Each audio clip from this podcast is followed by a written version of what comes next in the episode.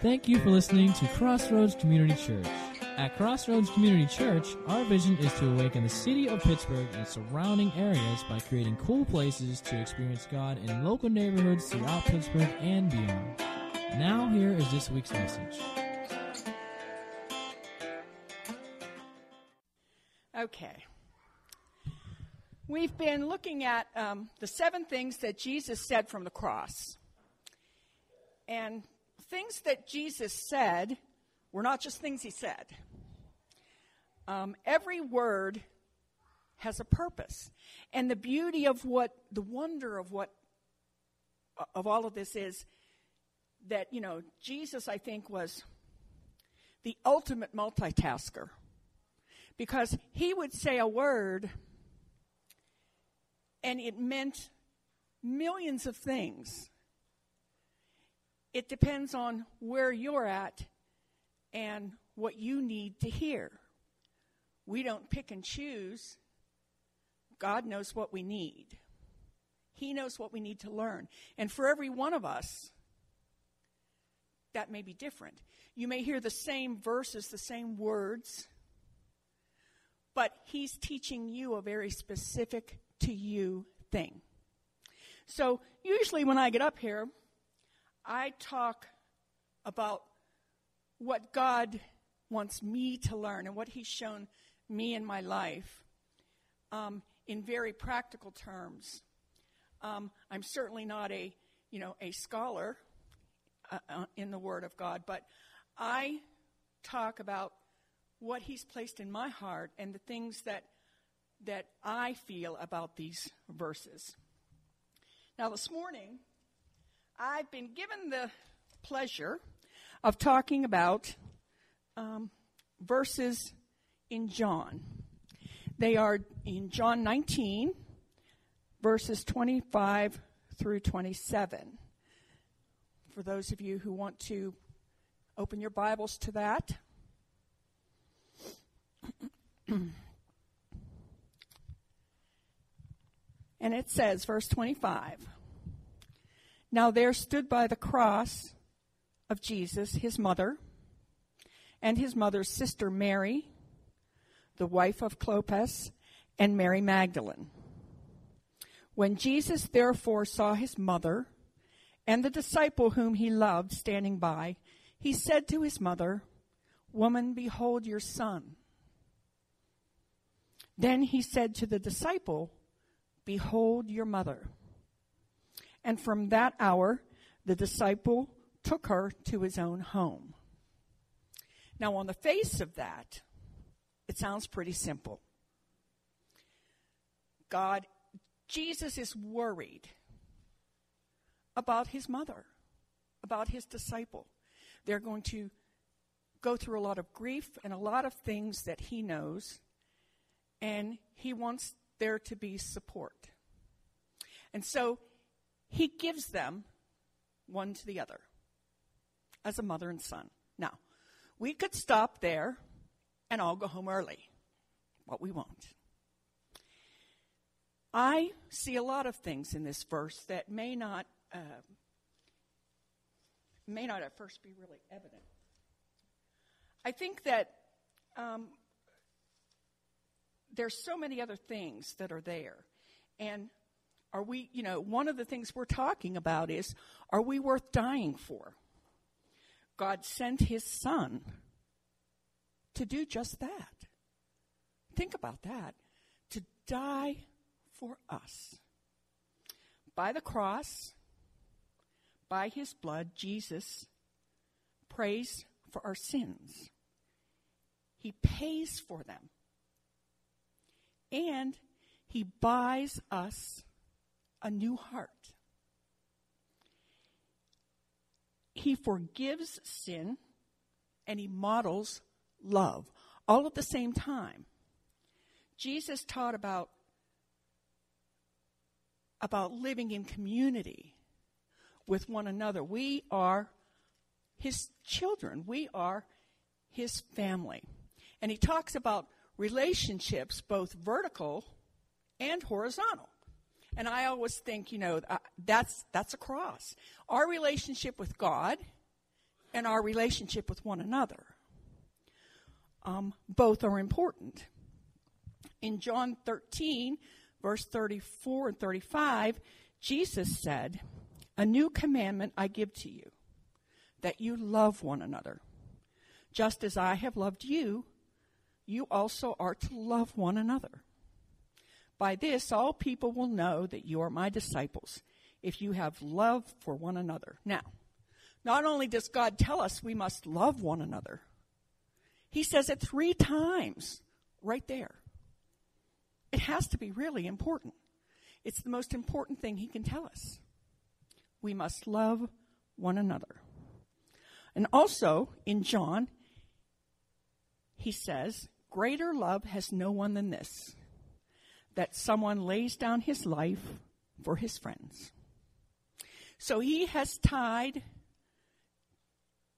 laying his life down to loving one another, to loving n- your neighbor. The death of Jesus models how we should love. And at the same time, it makes possible the transformation in us that enables us to love. He makes, he makes a hole in our heart. We are created with a hole in our heart. And he fills it. He fills it. We are charged to love one another, to live in community with one another, to look upon one another and care for each other. At the cross, all of our relationships are rearranged. We have an altogether new life, a new family,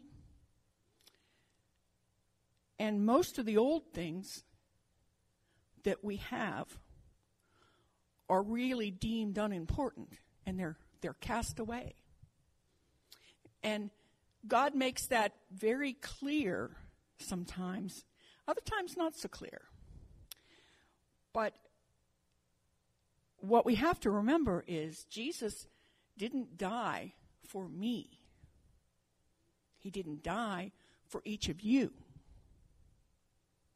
He died for us. We are God's people. We are a family of his people. We see what Jesus did to keep us in the heart of God. And he kind of sets that up when he says, "Woman, here's your son, and here's your mother." He shows us the relationship to tell us what we are to do, to make space in our hearts for one another, and then go out and fill it.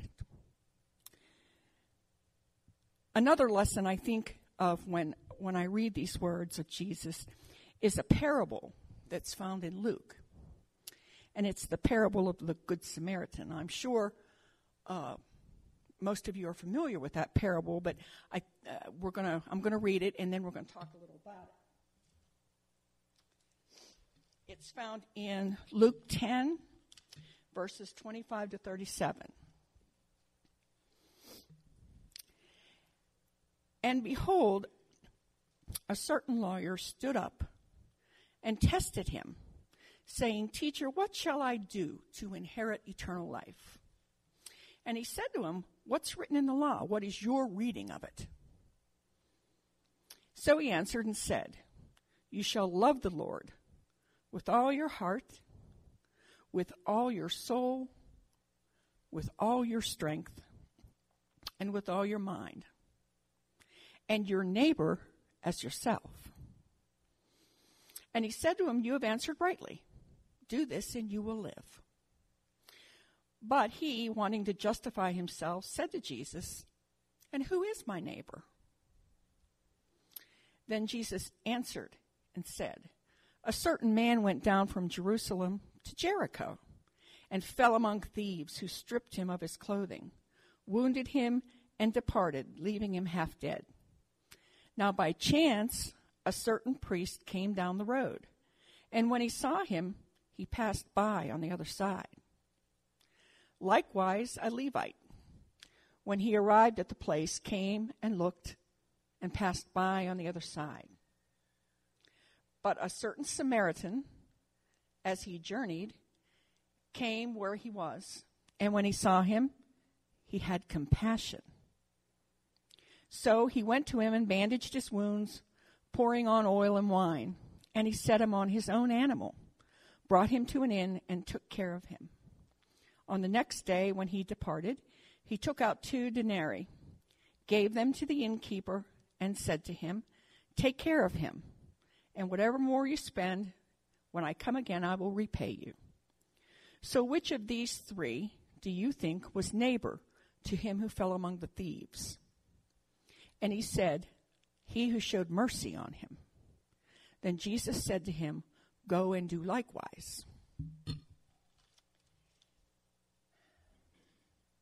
I think the telling question that the lawyer asked, certainly, and what kind of gets him into trouble, is, and who is my neighbor?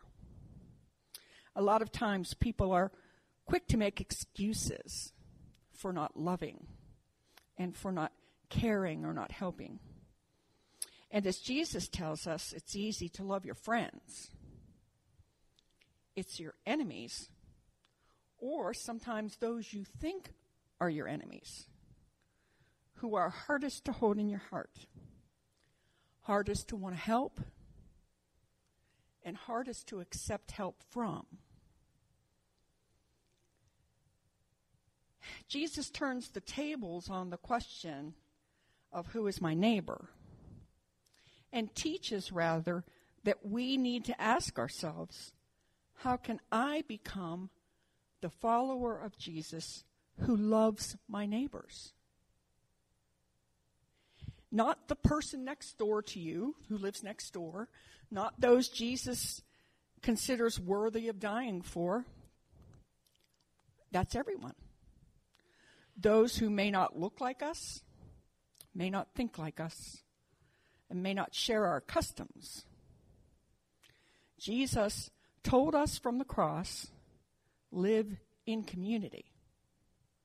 Love one another as I love you. I have to tell a small story from my experience when I worked at a Salvation Army thrift store, and there were um, working as well um, a lot of men who were in uh, a rehab program with the Salvation Army. And we were to sort of help them get in, into a, um, back into a mainstream um, employment and, you know, skills and tasks and, and learning how to deal with people and work with people. Um, in addition to our what we were doing, I considered, you know, that um, very minimal compared to, you know, the responsibility of, of dealing with these men and what they were going through. And at another time in my life,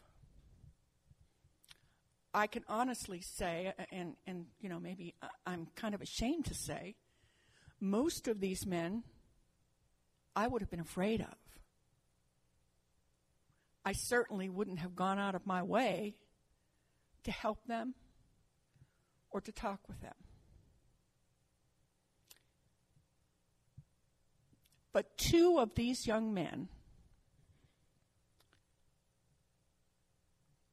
helped to open, helped God open my heart. He used two of these men to open my heart.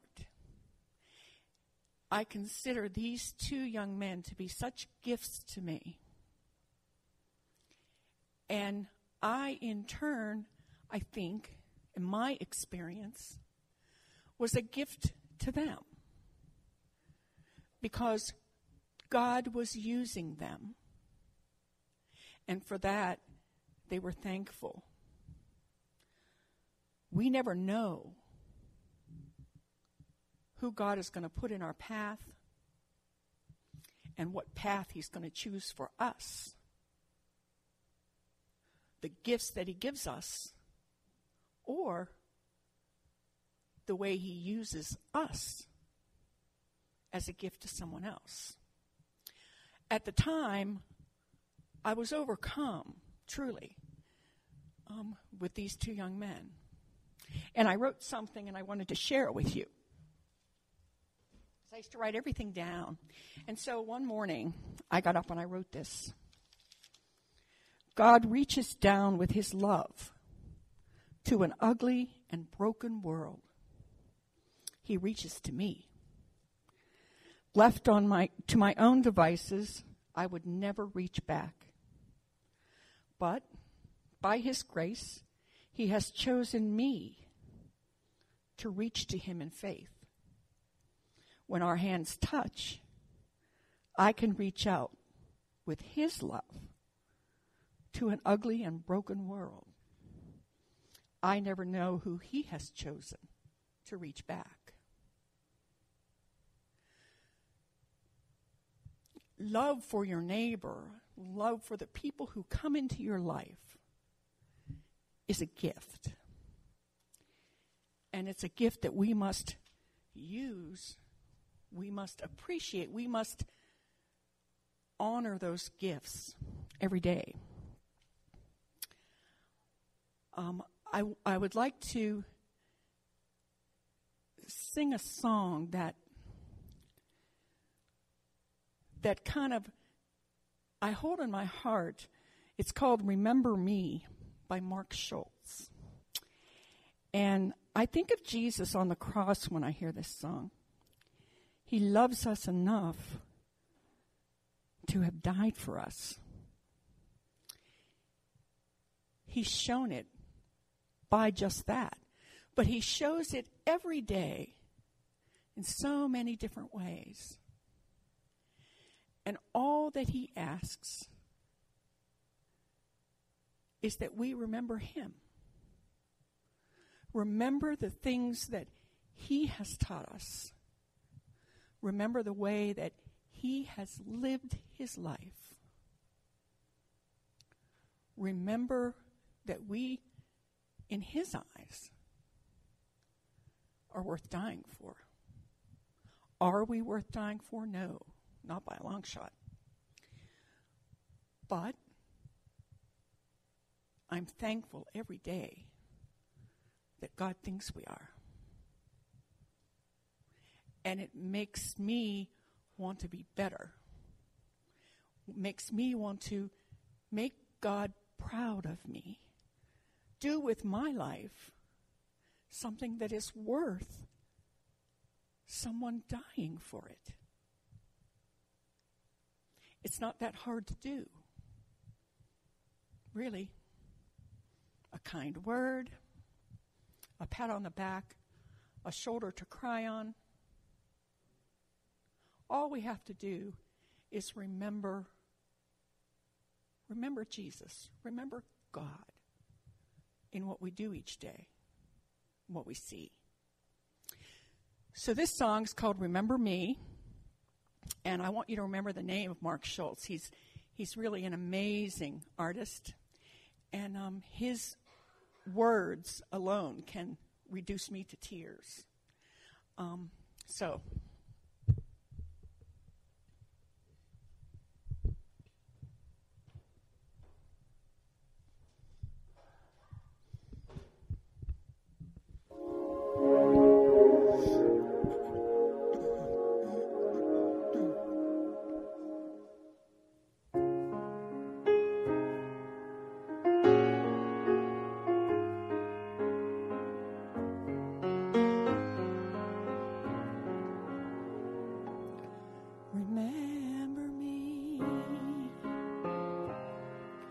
In a Bible cracked and faded by the years, remember me. In a sanctuary filled with silent prayers, and age to age and heart to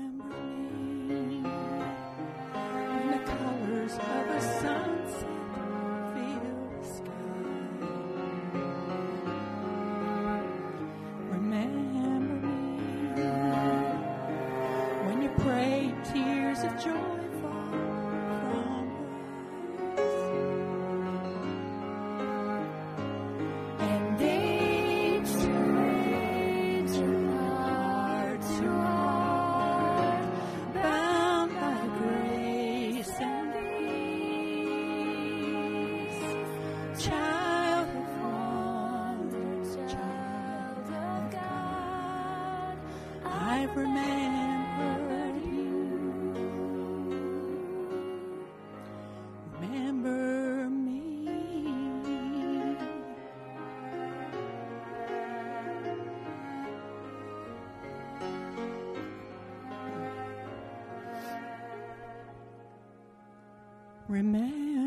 me when the children leave their Sunday school with smiles. Remember me when they're old enough to teach, old enough to preach, old enough to lead, and age to wait, and more to learn, bound by grace and peace. Child of wonder, child of God, I remember you. Remember me. Aids to aids and heart to heart, child of wonder, child of God. Remember me. Aids to aids and heart to heart, child of wonder, child of God. Remember God.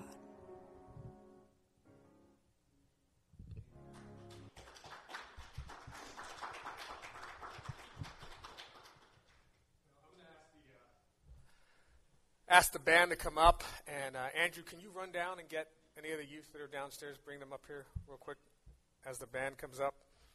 Uh, it's interesting that um, earlier this week I was listening to a, a, a podcast, and there was a pastor who was actually talking about, you know, the economic crisis that the country is in and that the world is in, and, you know, how politicians say it's getting better and others say it's, you know, it's not, and they go back and forth. And he made the statement, he said, you know what, what would happen if just the church, not, not the world, just the church, were to start interacting with each other and with the world as if we're not waiting for things to get better. We're just going to step out and make things better.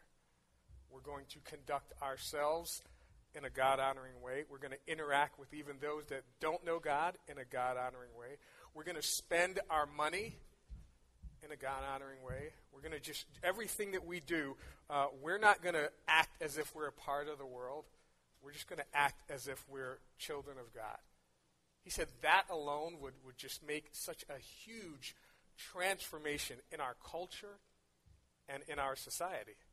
And it's interesting because uh, Patty was talking about the relationship we have, the horizontal and the vertical, and every Sunday morning around the globe, people come into places like this, places of worship, and they look to have that vertical relationship. You know, they look to lift up God and to hear from God, like we were praying this morning, God, we want you to speak to us. We want to hear from you. And then they leave, and they never touch on the vertical, or the horizontal, rather. They never touch on the other people that are a part of this journey with God with them. See, God, when, when, when Jesus died, it wasn't just a matter of, hey, I mean, that was important. I want to wipe away your sins. I want to create a way for you to spend eternity with God. But it was also, I don't want you alone. I want you and you and you and you and you and you and you and you. He wanted all of us, not just so that we would be with him, but so that then we would be able to connect with one another. We'd be able to have that relationship with one another. And what often happens is when we get into church, we start to uh, uh, kind of focus on, you know, how do we do the thing that God wants us to do? And we forget that there's a person that we're supposed to be in community with that, as Patty said, is our neighbor. And it's not just how do we do this thing with God, it's how do we do this thing with them as well. And if every single person just in this room, if we were to actually start treating our neighbors Not as our community says our neighbors, you know, the guy that his dog does bleh on our lawn and, you know, they don't clean up and, and, and, you know, you're trying to, you know, argue over where the line ends and where his property starts and all that stuff. But if we were to treat them as our neighbor, the way that God says they are, imagine the difference that would make in just your community alone. Because here's the truth. If the number one problem, and I've said this before, if the number one problem on the planet, Christian or non-Christian, number one problem on the planet that exists is lack of effective communication, then the number one problem in the church, this is the number one problem in the church, the church, the God-fearing people of God, number one problem is lack of respect and love for one another within our congregations. I mean, globally, church or non-church, number one problem, lack of effective communication. In the churches, though, number one problem. This is this is why the church is in a state of decline, and there are churches that are growing and other churches that are decreasing, and why there are, you know, people that say that within the next ten years that sixty percent of the churches that are in existence today will not be around. Number one problem within the church. Lack of love and respect for one another within our congregations. Because here's the reality, and, and this is this is the most important thing. If we can't get it right, and we have the love of God and God's Holy Spirit, if we can't interact with one another without judging and gossiping and dividing and talking bad about each other, how do you expect anyone else on the planet to do that? How do you expect your kids in school to do that? How do you expect your coworkers to do that? How do you expect your other family members that are arguing over this and that, and, and how do you expect them to do it if we, who God says here, I'm going to give you, it's, it's a focal point of the church, and I'm going to give you my Holy Spirit so that you can do it, so that you can look at those people who may talk about you and degrade you and call them your neighbor. And then when you come into this place, you can look at those people who are all looking up to God with you and call them your worship community, your church family. And if we can't get it right, no one can. We're going to close in a minute, but here's here's the thing that you've, you've got to get, is that, and I'm not trying to, you know, put us up on a pedestal, but if you're a Christ follower, you are not like everyone else. You're a walking, living manifestation of what God wants people to see. You have God's Holy Spirit. And when we come together, we're not like everyone else. We are the church. We are the church. Bow your heads. God, we just thank you so much that we can not only call you Lord and Savior and King, but according to your word and according to your will, thank you, Jesus, we can call you friend. Yes, Lord. We thank you for your saving grace. We thank you for your power, your Holy Spirit, that enables us to live out your will. We thank you that our sins are forgiven. We thank you that uh, we don't have to walk into this place with heads hung low. Amen. About everything that we had to deal with throughout the week. Hallelujah. But that we can rejoice in your Holy Spirit, empowering us to overcome all of those problems, all of those issues. Yes.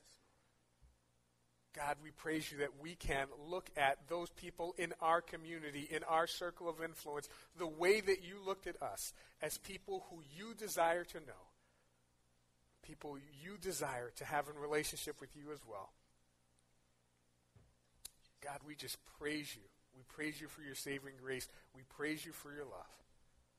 And we praise you that we are the church. And we pray this in Jesus' name. Amen. Amen. Amen. Amen. Amen.